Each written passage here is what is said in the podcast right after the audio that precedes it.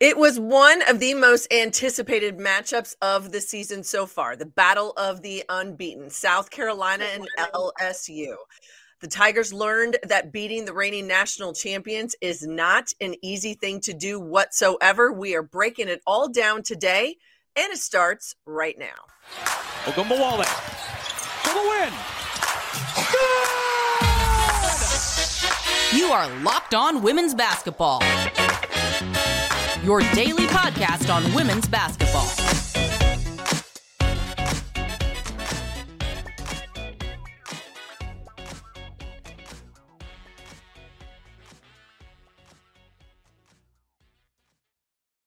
Happy Monday, friends. It is February 13th, 2023. It is the day before Valentine's Day and the Monday after the Super Bowl. So you get to choose which one is going to be tougher for you. I am Missy Heidrick, National Women's Basketball Correspondent at The Next. Thank you so much for making Locked On Women's Basketball your first listen every day. We are free and available wherever you get your podcasts. And today's episode is brought to you by LinkedIn. LinkedIn Jobs helps you find the qualified candidates you want to talk to faster Post your job for free at linkedin.com slash locked on NBA. You can follow me on Twitter at Missy Heidrick, but be sure to follow this podcast at Locked On WBB and come see us at the next www.thenexthoops.com. All right, yesterday was Super Bowl Sunday. Congratulations to the Kansas City Chiefs. I am wearing my Chiefs red, but the appetizer to that game was the battle of the unbeatens in women's college basketball. LSU went into a sold out Colonial Life Arena in Columbia, South Carolina, and tried to go toe to toe with the number one team in the nation. What can we take from this game? Who were the difference makers? What does it tell us about both teams? And what do voters say about this game and what's been going on in college basketball across the country this past week? We get to dive into all of it today with my colleague at the next, Alex Simon. And Alex not only covers women's basketball across the country, but he is also an AP top 25 voter. So magically, this week's poll just dropped about an hour or so ago, and we are going to dissect that craziness too. All right, Alex, I have to admit, I think I've been one of those people that when we talk about the landscape of women's basketball and we talk about all of the great teams and the great players out there, sometimes it's just sort of an afterthought that the number one team in the nation is the reigning national champions. They are undefeated. They've been ranked number one for, you know, 30 weeks or whatever that number is. They just continue to be really, really good. I, I think part of it is is that we want to have all of these other teams and all of these other players be part of that spotlight. But in all reality, if it there was one thing that I left in that game yesterday against a top five team in LSU is is that South Carolina is really, really good. Yeah. And I mean, it's not just that they're really good, it's that they are so much better than everybody else. and they have gotten better. But to me, the thing about yesterday that stood out the most is how much LSU's plan seemed to really be anybody but Aaliyah Boston is going to mm-hmm. beat us, but we are going to force somebody else to do that. But this current South Carolina team has several players who can do that. And I did find it interesting. Boston only takes nine shots from the field all game. And on top of that, she only adds six free throws. So, really, if you kind of count free throws as two per, that's only 12 shot attempts that she really has the entire game. She scores 14. Hey, decent number, not anywhere where she could be. But the entire game plan was clear. She's not the one beating us. So what happens? Well, Zia Cooke has a pretty darn solid game. Also, Kamilla Cardoso, uh, seven of nine from the field, 18 rebounds. It's nice when you can have the best center and the best player in the country. And oh, by the way, here's another center coming off the bench who we can go to. And I think that's where this South Carolina team, for a while, and especially when I saw them in person against Stanford, that was a really big question is – Aaliyah got into foul trouble in that game. Who's going to step up if we can't go to her? And she stepped up late. But this team now doesn't need doesn't need Aaliyah to some extent to be able to beat even the best teams in the country. Well, and I think that says a lot also, uh, first and foremost, says a lot about her and understanding, I think, what her role is on this team. When you're the reigning national player of the year, the assumption is, oh, well, I'm the one that's got to go get 20 and 15 every night, no matter what. So sometimes those are kids that are forcing shots and they're not playing within the system. They're trying to do too much. However, if you uh, are, I think what she is, is a student of the game uh, listens to her coaches who are incredibly smart is allow the game to come to you. If someone tries to take you out oh by the way you make the next pass. Now somebody's open they get layup after layup. It was an 18 to 2 start. South carolina never trails against south Car- against lsu and i just felt like they were never not in control of this game at any point yesterday. I know it was a game of runs by LSU, but it just from the get go, I mean, even from the first bucket out of the tip, you're like, oh, well, here we go. And they just seem to have a game plan that they executed flawlessly. Well, LSU never led. Yeah. Like that that alone should be the number to tell you that like hey, yeah, there was a second quarter run LSU makes, they get it close, but they never retook the lead, and then South Carolina just completely pulls away throughout the entire second half.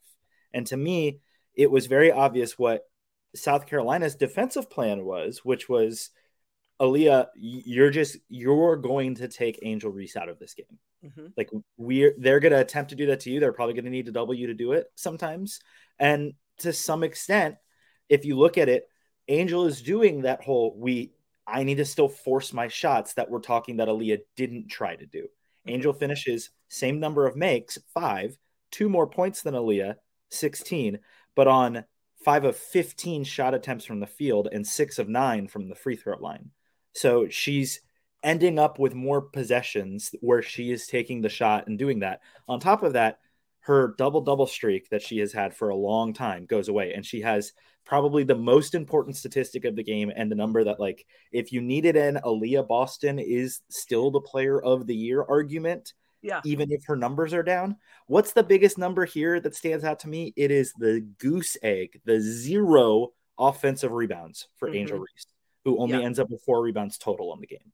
To have that, one of the nation's leading rebounders go into this head-to-head matchup knowing that sh- that's how she impacts the game that's how she gets a lot of her good shots and you goose egg her on the defensive end and you don't give her a single offensive rebound. And I think, if I'm not mistaken, LSU, they ended up with nine in total the summer out of bounds. But for mm-hmm. especially Angel to be the player that she is coming into this game, the number she has to have zero offensive rebounds, that is like, you should just, like, I would write Aaliyah Boston the candidacy right now with that, yeah.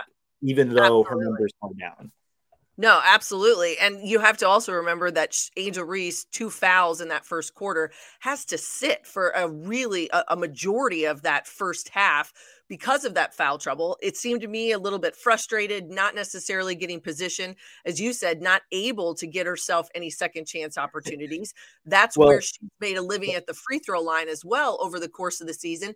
And if I can't get to the offensive glass, now all of a sudden that's a part of your game that's taken out that frustration starts to set in, the fouls come. And I think that played right into what South Carolina wanted to do. Don't give them second chances, make them have to beat us other ways. The only thing I'll say to the she sat is that it felt like she sat for a long time because True. that's what she, she played 34 minutes. True. Still.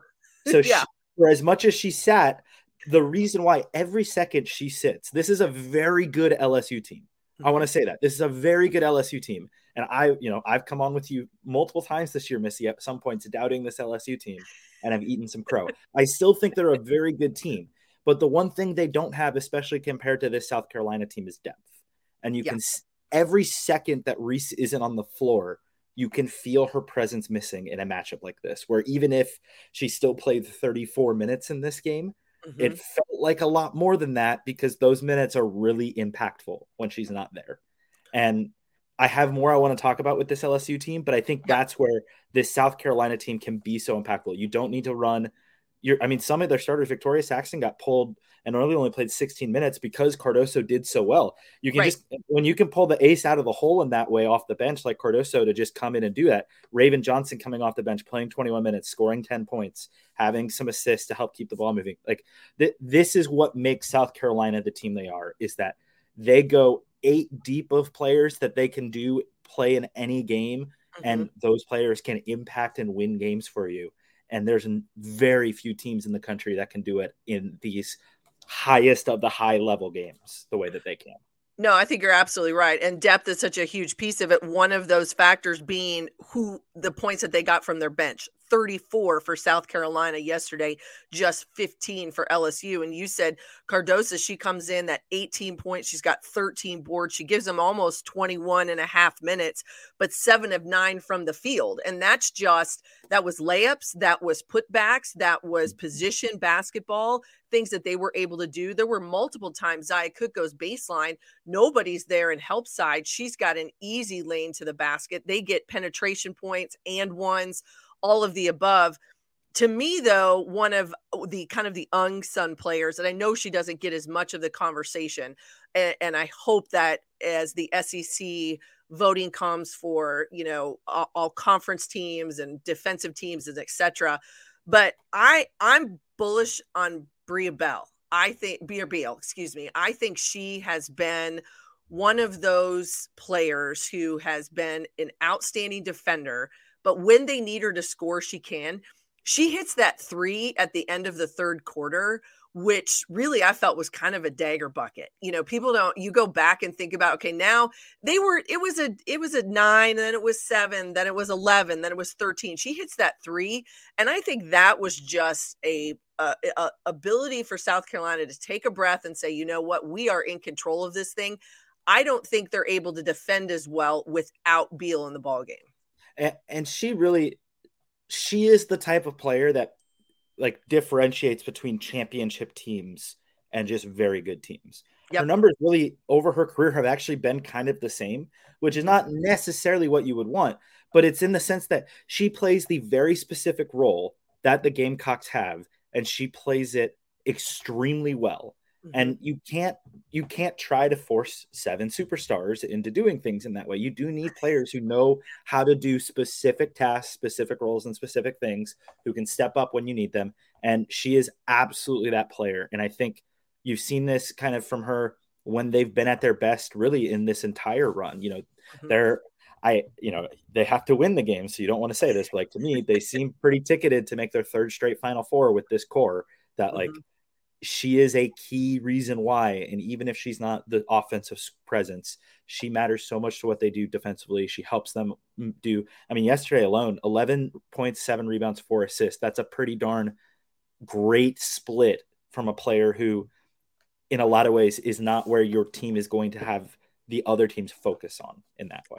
Absolutely. And you got to have that. And I think Dawn Staley would tell you any team, any coach that's won a championship will tell you you've got to have role players. You've got to have people accept and understand what it is they have to do to help their team win. I think Beal for South Carolina may be one of those biggest factors for them as they move forward.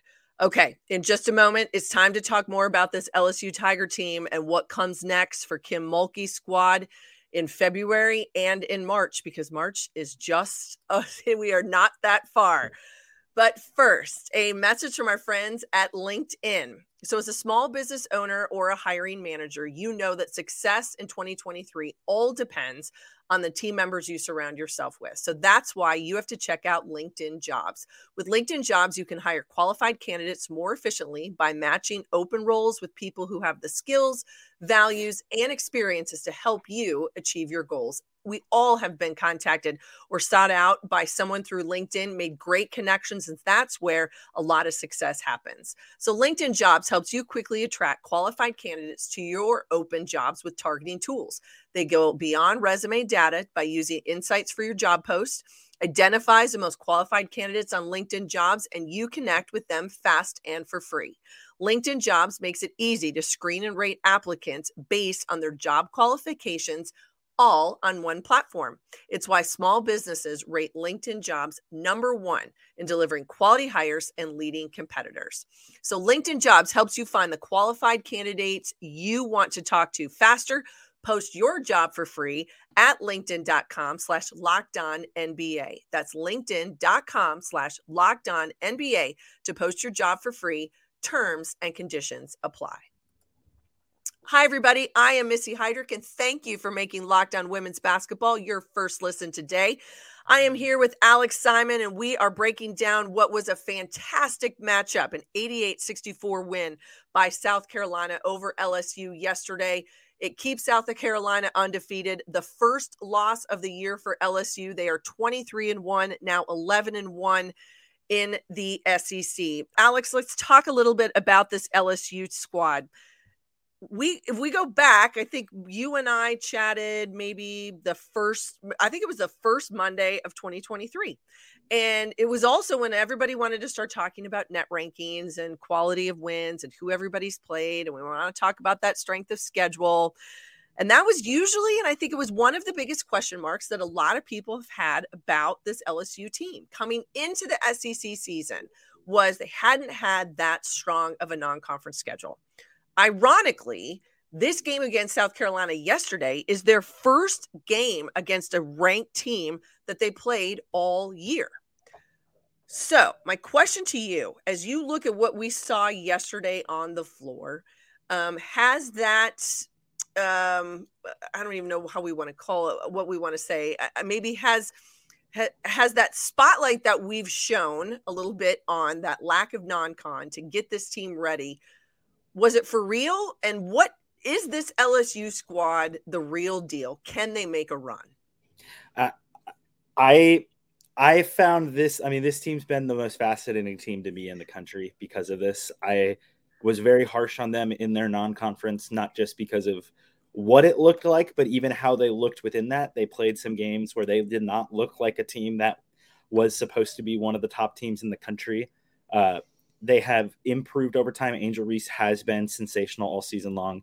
But what what you saw yesterday was to some extent to me like I found what actually was most interesting about yesterday's game to be Thursday night when the NCAA selection committee dropped their first of their two top 16 seed rankings and whatnot. And the undefeated in the an undefeated SEC team in LSU came in technically ranked fifth by the committee, and they were a number two seed. And to me, that was, you know, even though the AP poll had them up to three, that was as big of a sign as any as we don't respect what you guys have done this year relative to your ranking. You guys didn't mm-hmm. play anybody who's turned out well in non conference. Their best non conference game really is against an Oregon State team who's in the bottom half of the Pac 12 yeah. this year. Um, and sure, they beat them by a lot, but again, it's a bottom half of a, a different power conference team as your best opponent. Mm-hmm. And what you saw yesterday was really up until we get to the SEC tournament, their one true chance at a statement game. Yeah. And in that regard, it was a statement game, but it's not a good statement for the Tigers. It kind of mm-hmm. shows there is a gap between them and where they would be trying to go. And it kind of proved the committee and people who have been skeptical of them right that – hey, look, this is a very good team. I'll keep reiterating that. They're very good.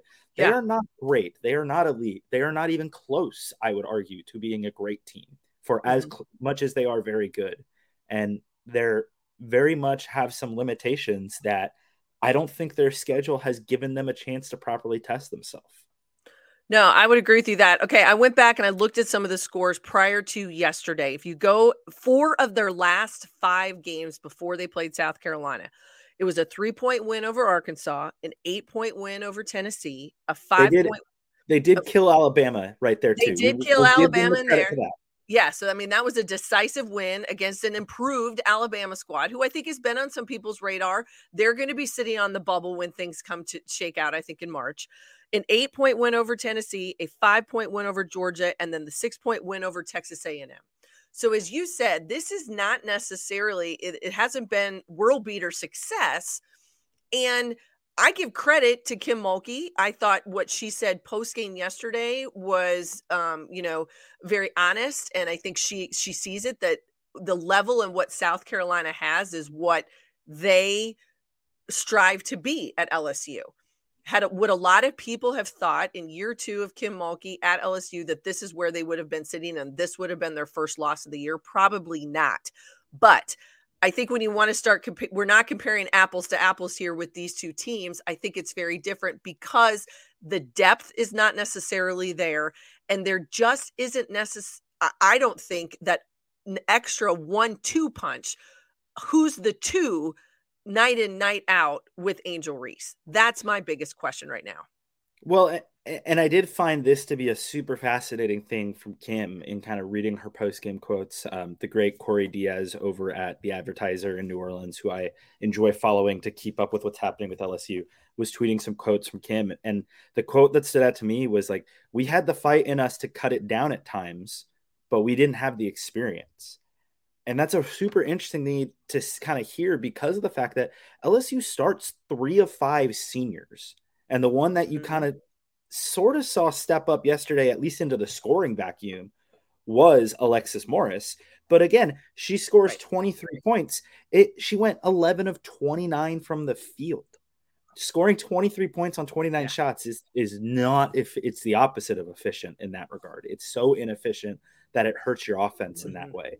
And when you have so many other players, yeah. I mean, G takes 29 shots. Reese takes 15. So that's 44. The other players, the entire other players on the roster combined for 21 of their 65 shots outside of those two. That they have a vacuum that they haven't seemed to find a way to fill. I thought the way that Mulkey decided to not use Flau'jae Johnson, FJJ, yesterday, she only plays 11 minutes, even though she starts, Mm-hmm. kind of was alarming to me because she is maybe that number three on this team. She's been the number three most of the season. She's averaged the third most points beneath Reese and Morris. But she got into some foul trouble early and she then just didn't play much. She only she commits three fouls in 11 minutes. I get why you can't play her if she's not ready for the moment, but that's kind of Kim right. seeing, say, saying the same thing I'm seeing, which is this team didn't seem ready for the moment. And are they going to get a chance to be tested before the moment is the SEC title game in the NCAA tournament? No, I think that's a great question. And I mean, couldn't have asked for a better environment, a sold out crowd. South Carolina has incredible women's basketball fans. They um, they have a great basketball IQ. They understand when the moment is coming, when, you know, when to cheer, when to get their defense energized. They do all of those things right. So if you're Kim Mulkey and her staff thinking, hey, if I wanted to put my kids in a, a high level environment, couldn't have asked for a better one did they show up the way that she probably would have hoped? I don't think so. Um, and that's what the learning curve is going to have to be now. So you've got to look at it for the last two weeks of the regular season and then headed to the SEC postseason tournament. What do they learn from this game and what do they take going to the end of February and into March? And as we look ahead, there's they get a very interesting game as their next one this upcoming Thursday. They host Ole Miss who has been kind of in that top, the like middle of the top. They're eight and three in the SEC. Ole Miss is 19 and five overall. They actually, I believe, they play tonight. Um, Ole Miss does against Kentucky here on Monday night. Yeah, on the yeah. SEC network. So they might even be nine and three, 20 and five overall. That's a really interesting test right away. And then after that, it's at Florida, at Vanderbilt, home for Mississippi State. They're so it's a four game stretch where maybe LSU gets another loss, and that might not be a bad thing, I would mm-hmm. argue, for this mm-hmm. team if they do get picked off. But if they don't, and you go into the SEC tournament, you may only get to, they'll get a bye at this point all the way through to the quarterfinals. Are you going to get challenged really heavily in either the quarters or the semis before it's South Carolina again in the championship? That's yeah. a really tough no because on the whole, there is some quality in the SEC this year, but it is a down year for this conference. And I think that that fact is actually hurting this LSU team on the court more than necessarily it is helping them with getting all of these wins. I think they needed teams that have been better in the past to be good this year to challenge the whole conference in a stronger way this year. No, I would agree with you. I think top heavy in the SEC and you know we can dissect a box score all you want it, it, some of the things that I would pull out for LSU, one thing that actually stood out to me, even though they don't, eh, they didn't have the answer defensively and couldn't find ways to score the basketball. They only turned it over nine times against South Carolina. And I think that if I if you're going to pull something out and say, all right, we did handle some of that pressure, you did handle the environment maybe better than anticipated, but if you only have nine trips where you don't get a shot, then the other ones have to be more efficient. And even though Alexis Morris goes 11 for 29, as you said, that is just that is high volume shooting with not a lot on the other end. And I think LSU is going to have to become a little bit more set oriented. They've got to be a little bit more um, strategic in finding ways to get Angel Reese opportunities. Yeah, she had foul trouble. There were some defensive issues. Credit to Boston and what South Carolina did. But I think if I'm LSU, you maybe go back to the drawing board just a little bit and say, okay, how can we be better on offense? What are some different looks? What are some different ways that we can score? Because what we tried to do against South Carolina just didn't work. And also, it doesn't help when you're shooting that much volume, but you're not really forcing the defense to stretch because they yeah. only took five three point attempts. They only make one. That's how you can, even as a team that normally gets a lot of offensive rebounds against this South Carolina team, they're tough to get rebounds against, period, anyway. And they killed LSU on the glass. I think it's 43 to 25 yeah. is the final rebound spread. But uh, if you aren't forcing them to stretch their defense out to the three point line, that doesn't open up space inside and and it kind of showed in this game so we will see lsu's going to have some very interesting tests here even if they should pass them i will be interested to see how they adjust going ahead I agree with you. Tests and question marks. That is what's on the board for LSU. Okay, when we come back, it's time to talk about this week's AP Top 25. What better way to do it than one of our very own who is a voter? Thank you, Alex. All right. But in just before we do that, the midway point of the NBA season is here, and now is the perfect time to download FanDuel, America's number one sports book, because new pu- customers get a no sweat first bet up to one thousand dollars. Now I know FanDuel was on fire. It was the Super Bowl yesterday. Everybody had a prop bet on everything, but you can do the same thing now that we're getting into it. That's bonus bets back to you if your first bet doesn't win. So just download the the FanDuel Sportsbook app. It's safe, secure, and super easy to use. Then you can bet on everything from the money line to point scores and threes drained, everything throughout the NBA season. You can put a bet on it, I promise. Plus, FanDuel even lets you combine your bets for a chance at a bigger payout with the same game parlay. So don't miss the chance to get your no sweat first bet up to $1,000 in bonus bets when you go to fanduel.com slash locked on. It's fanduel.com locked on to learn more. Make every moment more with FanDuel, the official sport betting partner of the NBA. Hi, everybody. I am Missy Heidrick. Thank you for joining us here on Locked On Women's Basketball.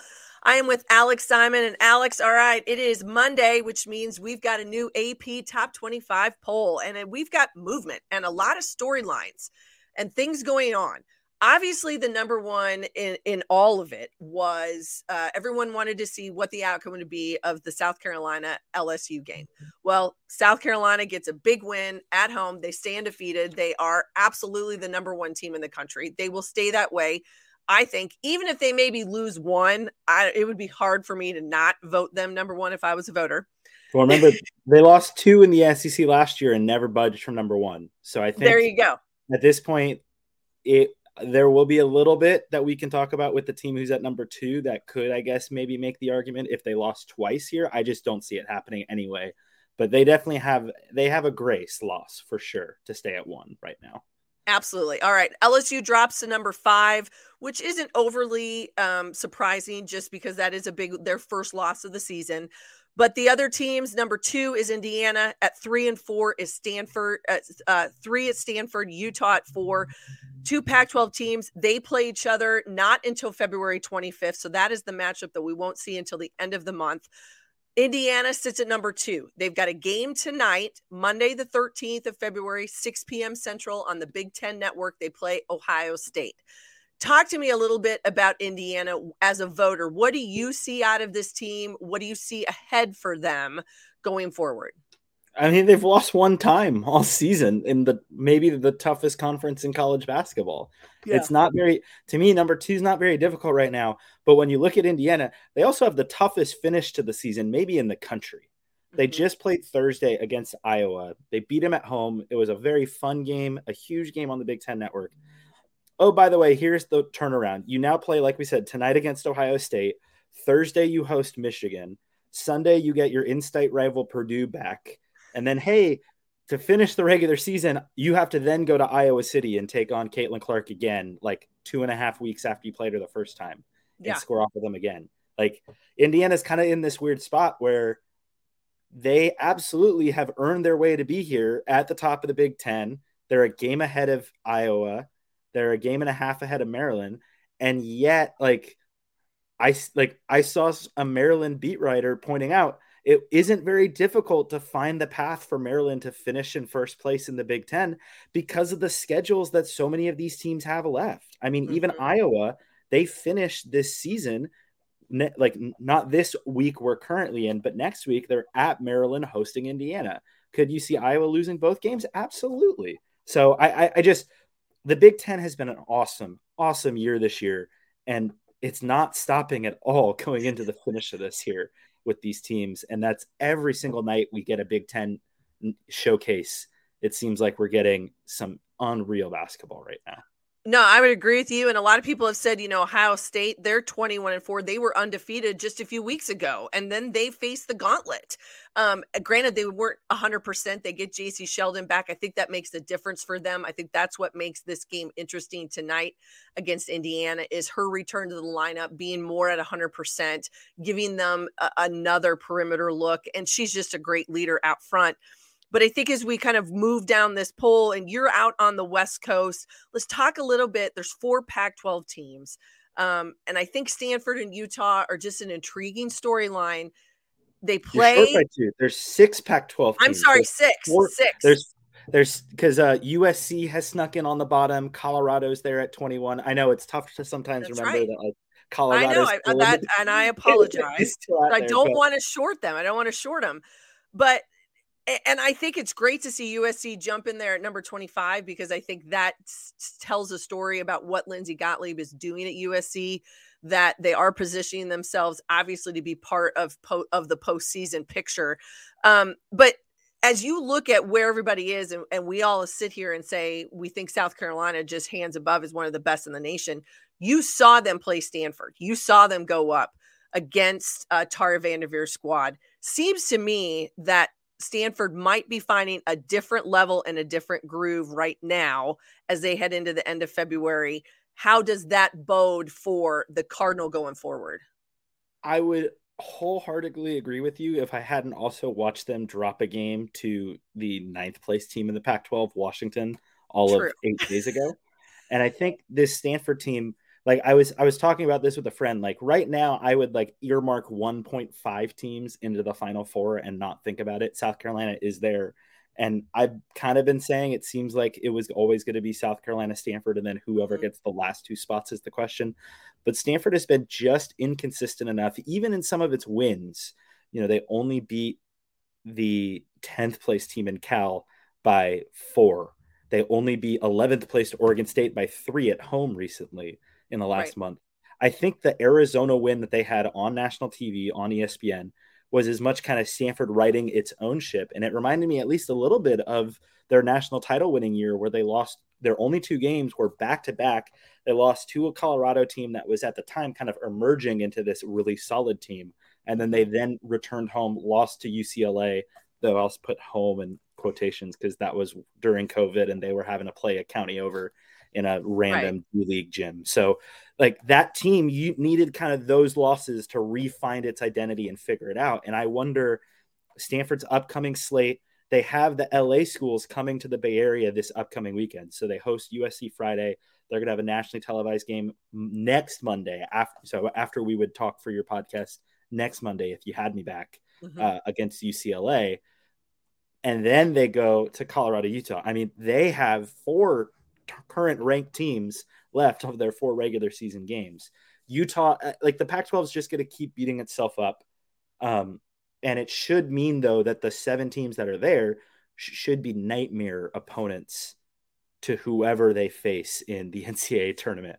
I would want to have any Pac 12 team on the other side of me uh, in the tournament at that point. Well, um, I agree with you. And I think the Pac 12 is a lot like, I think, the Big 12. I think we're seeing in the ACC where you do beat up on each other, that that gauntlet and grind of who you have to play night in, night out. So in a double round robin travel partner setup, however the league is structured, that that becomes a really tough way to have to make it through the month of February. You know, you and look you, at the Big 12, you look at what has happened, you know, with Iowa State, Texas, yes, they're up 3, they're now at number 17, Oklahoma continues to sort of survive and they stay there in the top 15.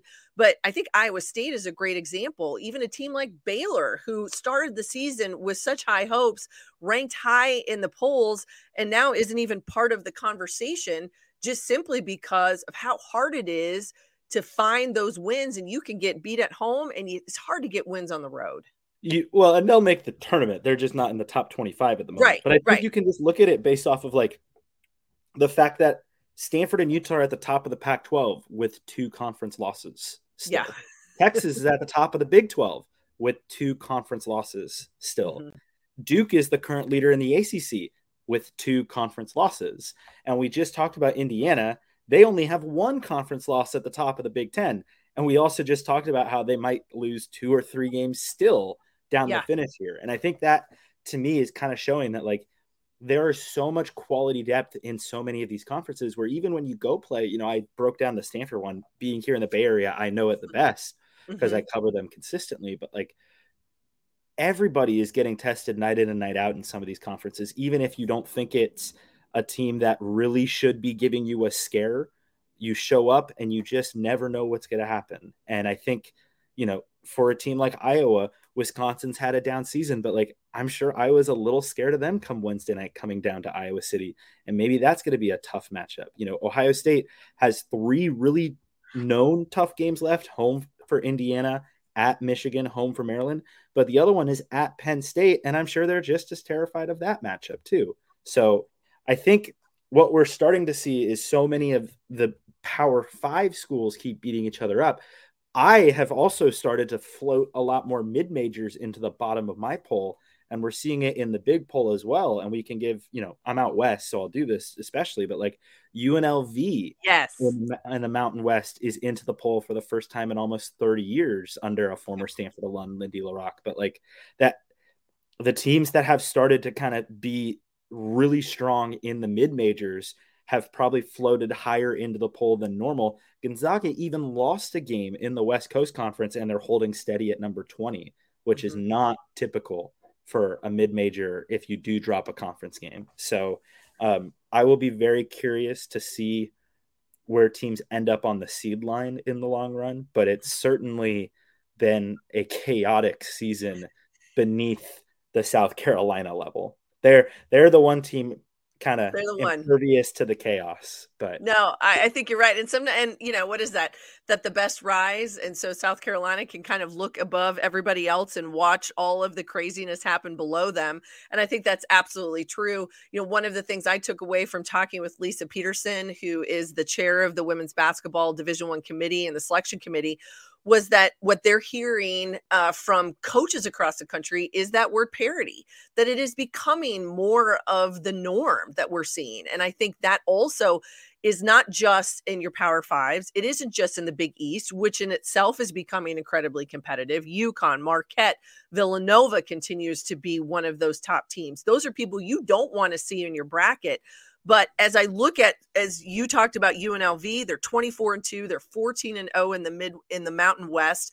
You've got South Florida, they bounce out just because they had one loss. But you've got teams like Cleveland State, South Dakota State, Rhode Island, Florida Gulf Coast, Middle Tennessee. Those teams are in receiving votes in this week's AP Top 25. And if that Yeah. doesn't tell you then how difficult some of these regions are going to be come March and even their conference postseason tournaments, holy smokes. I mean, it's it's going to be a little bit crazy. and, and UConn, by the way, who lost to Marquette last week, and this upcoming Saturday is going to Philly to take on Villanova. And if they lose, they would not be in first place in the Big East. So that's a rather important distinction to make for them that way. That uh, we're gonna, Yeah. w- if we're gonna end up, South Carolina is probably gonna have a goose egg. We might see Indiana and LSU drop a few more losses. That like the team who's the second best team in the country by the end of the regular season still on, has like either a three or a four or maybe even a five in the loss column by the time we get there. And they will like deserve to be the number two team in the country. And that should show you I- the parity yeah. that we're seeing. No, absolutely. I 100% agree. All right, Alex, thank you so much, my friend. Where does everybody find you on a daily basis? Uh, that's over at Bay Area News Group. Head, uh, you can see us in the San Jose Mercury News or the East Bay Times. You know, mercurynews.com/slash sports to see everything we do. Uh, my weekly poll kind of goes up in a post every week for the AP poll. I'm over at Stanford as often as my schedule can let me to see the women's team there. So uh, check me out there and on Twitter at Alex Simon Sports, as you see on our little fancy graphic that you made there, Missy. So. Our mat on the magic screen. All right. Well, thank you so much. As we said, we think uh, after today, for both of us, I think South Carolina, head and shoulders, number one, deserves to be talked about all the time. I know I've got to do a better job. And part of that is just because they're just really, really good. And so hats off to them on a huge win yesterday to cap off or to start Super Bowl Sunday. All right, everybody. Yeah, I mean, that was my Super Bowl. Let's be honest. The football game was, was, was the dessert. That matchup was my Super Bowl. So there you go. I think. Well, I'm in the Midwest. I will, uh, for in full disclosure, I live in the Greater Kansas City area, so uh, there is a lot of red and a lot of happy people Maybe a few of them hung over. Not everybody maybe got to work on time today, but that's okay. If schools they got there been, at all. yes, uh, schools have been canceled for Wednesday. There's going to be a parade downtown. This place is going to be nuts for the next week or so, and rightly deserved. Um, so hats off and congratulations to all the Chiefs fans out there. I hope you have a great time celebrating. All right. You can find me at Missy Heidrick on Twitter. As I said, be sure to follow all of us at the Next Hoops and this podcast at Locked On Women's Basketball. Join me here on Mondays. We talk about women's college basketball every week. More episodes all week, though, right here on Locked On Women's Basketball. More college basketball news and notes, everything going on in the WNBA as well as international. We have you covered. So thank you for making Locked On Women's Basketball your first listen today. Now make your second listen game to game NBA. Every moment, every top performance, every result.